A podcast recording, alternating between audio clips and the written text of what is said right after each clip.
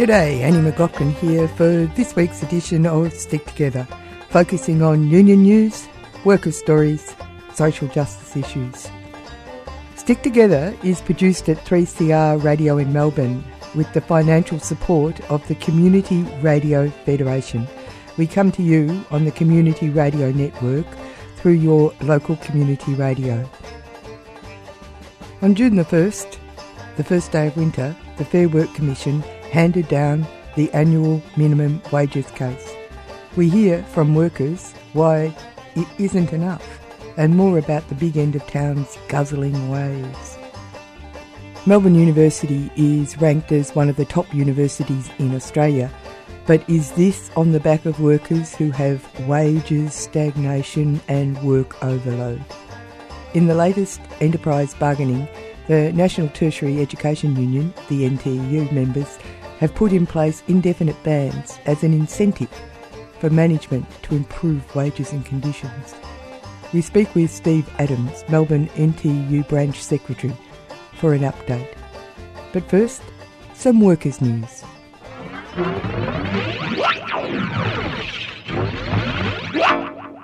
Contracted workers at BlueScope's Port Kembla Steelworks went on a three day strike last week. Around 60 South Coast workers employed by Downer Group's Engineering, Construction and Maintenance Division have taken this action for a better pay deal. The Downers workers are mainly employed as electricians at BlueScope's Steelworks. The strike involved more than 300 Downer employees working on Newcastle's light rail and includes an indefinite ban on overtime. Workers are after a 3% pay increase after agreeing to a two year pay freeze and reduction in other conditions in the last agreement in 2015. The 3% rise is in line with what Downer agreed to pay its workers in Victoria and Queensland. Negotiations on a new deal started in February, and the company has offered a 2.25% pay rise but refused to bring back the conditions lost during the pay freeze. Downer Group's before tax profit last financial year rose 35% to $36.7 million and made a before tax profit last year. Downer's engineering, construction and maintenance chief Sergio Cinerari was paid almost $500,000 in bonuses. These profits come on the back of workers during a two year pay freeze, reductions to their site allowances and lower redundancy benefits, said the ETU's New South Wales Secretary Dave McKinley. These workers are the reason profits are surging, yet they've been denied a fair deal that sees them receive the benefit of their hard work. An ACT crane driver faces manslaughter charges over the death of a fellow worker, Herman Holtz, 62, who was killed on August 4, 2016, after an incident involving a mobile crane on the University of Canberra Hospital construction site in Bruce. The crane driver, who was moving an 11 tonne generator at the time of the incident, has been charged with Mr. Holt's manslaughter. Reckless conduct charges have also been laid against the crane driver's employer, subcontractor RAR Cranes, and its crane dogman, along with principal contractor Multiplex, its site manager, site supervisor, and site safety officer. The charges span the first two categories of the Work Health and Safety Act with maximum penalties of $3 million in fines for corporations, a $600,000 fine and five years jail for duty holders, and a $300,000 fine and five years jail for individuals. WorkSafe ACT Commissioner Greg Jones said the range of charges reflect the shared responsibilities under the Work Health and Safety Act from the boardroom to the workers conducting the activity. All workers, employers, their directors and managers, both on site and in the office, must ensure that safety is the number one priority, he said.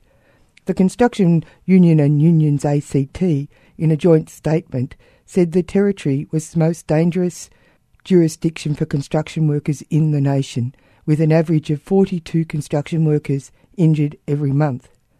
There were more than 600 serious injuries in the Canberra construction sector in 2016, the year of the fatality, the statement said.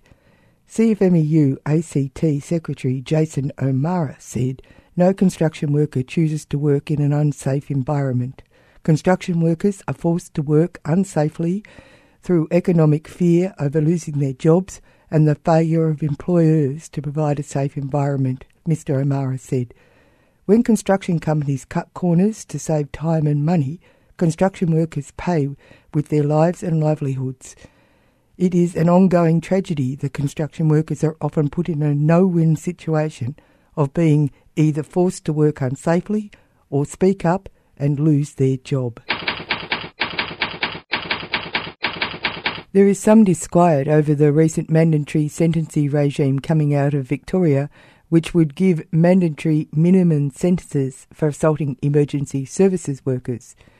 The law change follows Cabinet's decision to upgrade the classification of any attack on an emergency worker to a Category 1 offence, the same level as murder and rape, which receives a custodial sentence for anyone found guilty. The government will also grant extra powers to the Director of Public Prosecutions to appeal against exceptions to prison time given to offenders under the special reasons provisions. Assaulting paramedics, police, firefighters, or prison staff will be classified as a Category 1 offence. Effects of drugs and alcohol will no longer be an excuse to avoid prison for a number of offences. Courts will give less weight to a defendant's life circumstances when sentencing. Psychosocial immaturity of 18 to 21 year olds also will no longer be a reason to avoid prison time. The issue of assaults on paramedics as a workplace safety issue came to the fore when two women in a violent assault on paramedics avoided jail because of special circumstances. Human rights lawyer Rob Stary pointed out that statistics have shown that mandatory sentencing does not deter crime. Union insiders expressed concern regarding the protections given to police that may distort justice and infringe on citizens' rights to demonstrate. Victoria recently increased the arsenal for police that include military style semi automatic guns, pepper ball guns, and rubber bullet grenades under the pretext to confront violent demonstrations, street battles, and prison uprisings. You're listening to Stick Together Workers' Stories and Union News.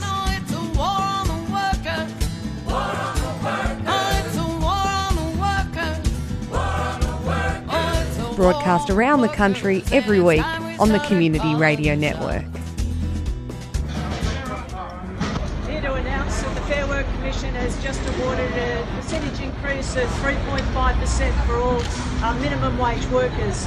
That equates to an increase of $24.30 a week or $1,264.72 a year.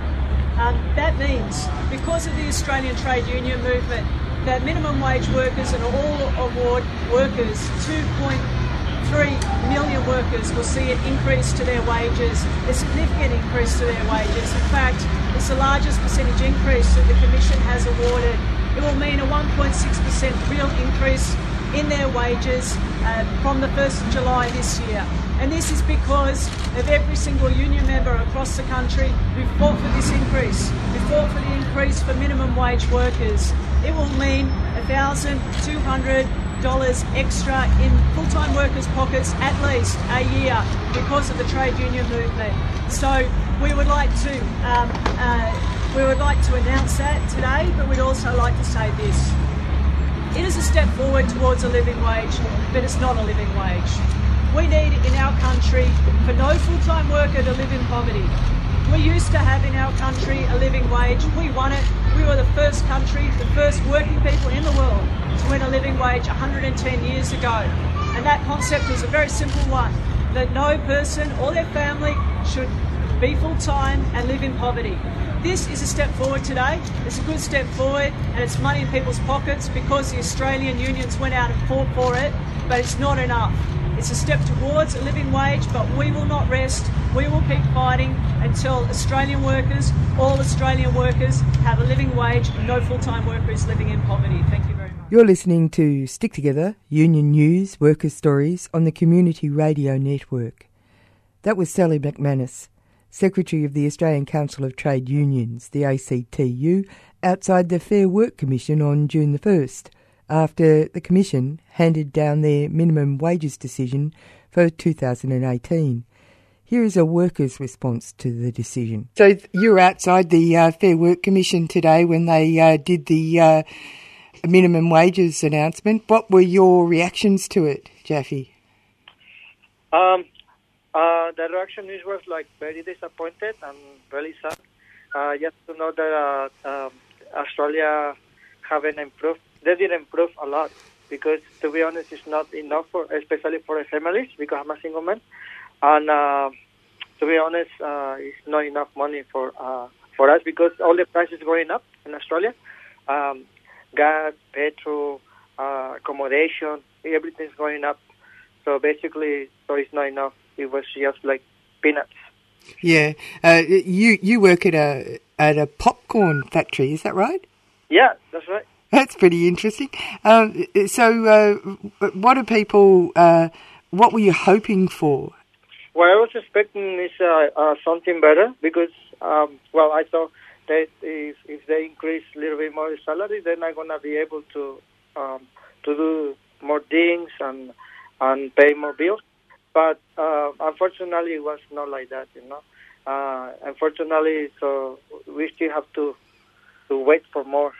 mm. because it's not enough. So, yeah. are, you, are you a permanent worker or are you a yeah? I'm a, yeah, yeah. I'm a full time worker. Okay, you're a full time worker, and uh, this this uh, wage increase was supposed to be making uh, full time workers able to n- not live on the breadline, right? You're having difficulty making ends meet. Yeah, yeah, exactly. Um, yeah, this this uh, three three point five percent. Uh, to be honest, is like like I said, like I said before, it's, it's, it was on the peanuts. So uh, pay, uh, paying the bills for the uh, families is not it's not uh, it's not enough. It's nothing, you know. Like I said to the media a while ago. So the, the leaders uh, from the uh, Fair Commission they should wear a shoes because if they wear a shoe, they sh- they're gonna feel like we we feel like as employees, which which is uh, uh, it's, it's peanuts. Yeah, it's is not enough. I spoke to Don Sutherland, former Chief Industrial Officer for the AMWU, the Australian Manufacturing Workers Union, for his take on the decision. Well, there was a 64 cents increase per hour for the lowest paid workers coming out of the Fair Work Commission on Friday. What are your thoughts?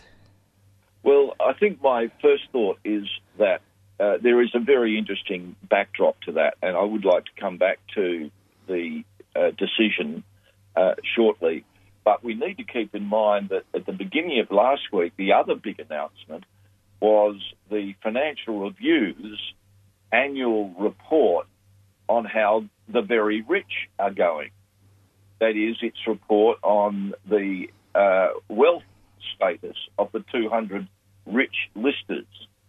And your listeners might be interested to know and to share about with everybody who uh, they know that the 200 rich listers in the previous 12 months added $49.6 billion to their collective wealth, full 21% increase. We're talking about wealth there, not uh, wages and other incomes. But of course, wealth uh, starts from having increases in income no matter what form it is uh, except that there's 200 or so, probably a little, somewhat less than 1% of the population who are scoring extremely well, uh, probably in the income stakes as well as the wealth stakes. At the same time, it was confirmed that our Prime Minister is the highest paid country leader in the Western developed countries at $528,000 a year. Now, that's about 10 times the average wage. Uh, he scored that $527,000 plus some extras uh, out of a 2% pay rise awarded by the Remuneration Tribunal, which is their special version of the annual wage review panel that is the Fair Work Commission. You should compare that. It's believed that uh, lowest paid workers will get $1,200 more per year out of this increase per, of 64 cents per hour. Yep, it was. A, you can compare that with what it was, which was a ten thousand dollars pay jump for the prime minister. Uh, so you're right. He's on struggle street, that man. Yeah, it's, it's really on struggle struggle street, and it puts him in a very very comfortable position to cast judgment on the efforts of unions to win pay increases for all Australian workers.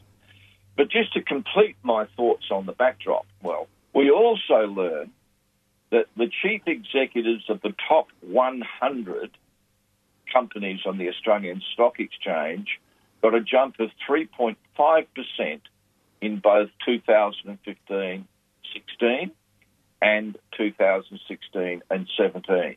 So they're doing bloody well also.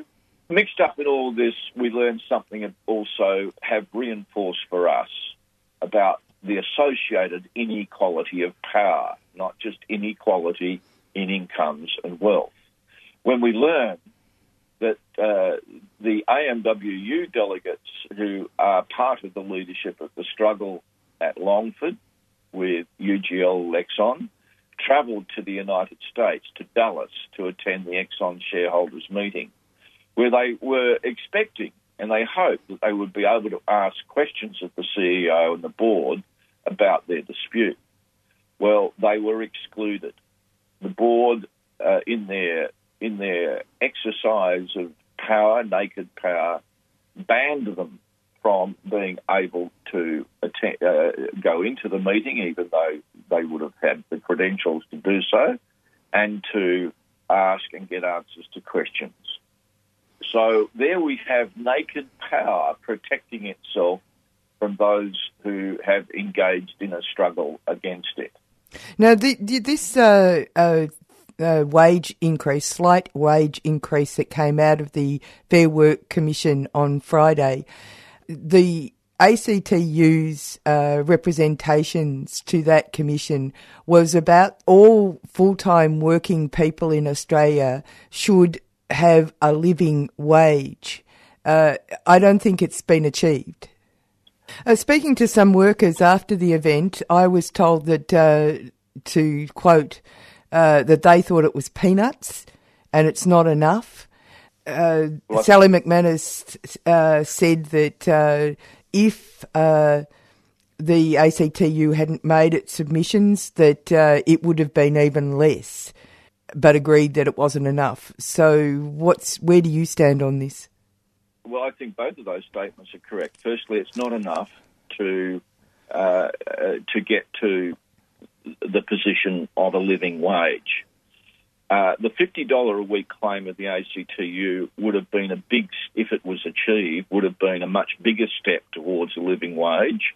But if I remember correctly, to get to a living wage level for workers on the minimum rates, we would have to win a $72 claim. Stick together. Yeah. Stick together. Yeah. Stick together. Stick together. Stick. Together. Stick together. Stick together. Stick together. You're listening to Stick Together on Community Radio. The National Tertiary Education Union is in negotiation for wages and conditions at Melbourne University at the moment. Australian universities have been a battlefield of rampant casualisation, assaults on academic freedom, and wages stagnation ever since education became one of Australia's biggest exports. In this round of EBA negotiations at one of Australia's top universities, Melbourne University, the NTEU workers have placed a series of indefinite bans. Steve Adams, NTEU Melbourne University branch secretary, gives us an update. We have been bargaining uh, for some 17 months, which is a very, very long time to be at the bargaining table. I think the, the staff here are just growing tired of the speed of negotiations and also don't feel that their concerns about what the university's proposed have, have been properly addressed. Uh, Melbourne University regularly reports that it's amongst the highest revenue of Australian universities with the lowest reported staff costs as a percentage of revenue. Now, they probably are dancing around with glee at this, but of course that means that uh, the employees, the workers that actually bring this money in, uh, actually have stagnant wages. Yes, yes, that is, that is correct. Look, um, yeah, and I think what it also goes to, uh, I look at those figures and I, I think about workload implications because um, if they're not paying staff to do this work, and let's face it, Melbourne is now, I think, ranked as you know one of the leading institutions in Australia, and uh, to get there, they've got there on the back of the, the fine work of their staff. And so, yeah, if you look, I think the uh, it was the lowest in Victoria. It was somewhere like 48%. I think was the uh, percentage of revenue to um, staff costs. And yet, the the workload implications for that. I mean, to achieve that, as I said, a lot of hard work from staff, and I don't think the staff are being acknowledged or rewarded uh, for that work by the university. So, uh, what does it mean in terms of pay levels? What's going on? We have not had a pay rise now for over 12 months since our last incremental increase as part of our last agreement. So we had a sort of a percentage increase every year over the life of the agreement. So it's been over 12 months now since the last. So yeah, you've got stagnating wages. I know at members' meetings I've talked to a lot of staff who say they've had, you know, increased workloads, uh, their performance expectations keep rising, and they feel they deserve a wage rise. Now, the pay uh, that hasn't been offered is one issue, but also uh, there's this thing about uh, splitting the current single agreement into two separate agreements. Can you explain what's going on there? I should say they took our old agreement and basically binned it. Normally, what we would do is we take the current agreement, and you know both parties usually want to make some improvements and changes to it, but they've completely rewritten it. So their proposed agreement was split into two, so one for professional staff and one for academic staff. The motivations they've stated is that uh, the two cohorts, uh, you know, sort of vastly different needs and wants, and um, they wanted to come up with some sort of document that reflected those. The reality is most of the clauses that will exist are shared. They're common amongst both groups. The vast majority, I'd say close to 90%. There will be certain clauses and conditions pertain to academic staff and some to professional staff. But we feel this can all exist and has existed quite happily in, the, in a single agreement. And the university in this in this period, if you look during the life of the old agreement, this university has um, you know performed very very well. You would say. I don't think the having a single agreement has hindered them in any way whatsoever. So as for motivations for the two agreement, we feel that um, they they just want to divide us. So by splitting the staff, you're splitting their bargaining power for a start.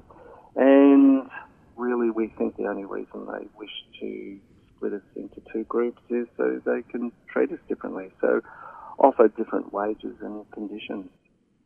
Now, let's go to the bands. Look, with with the band, what we we thought we had a uh, a half day stop work mm. um, in in May, uh, which was uh, very successful and very well attended. So we sent a strong message, and we got some positive movement.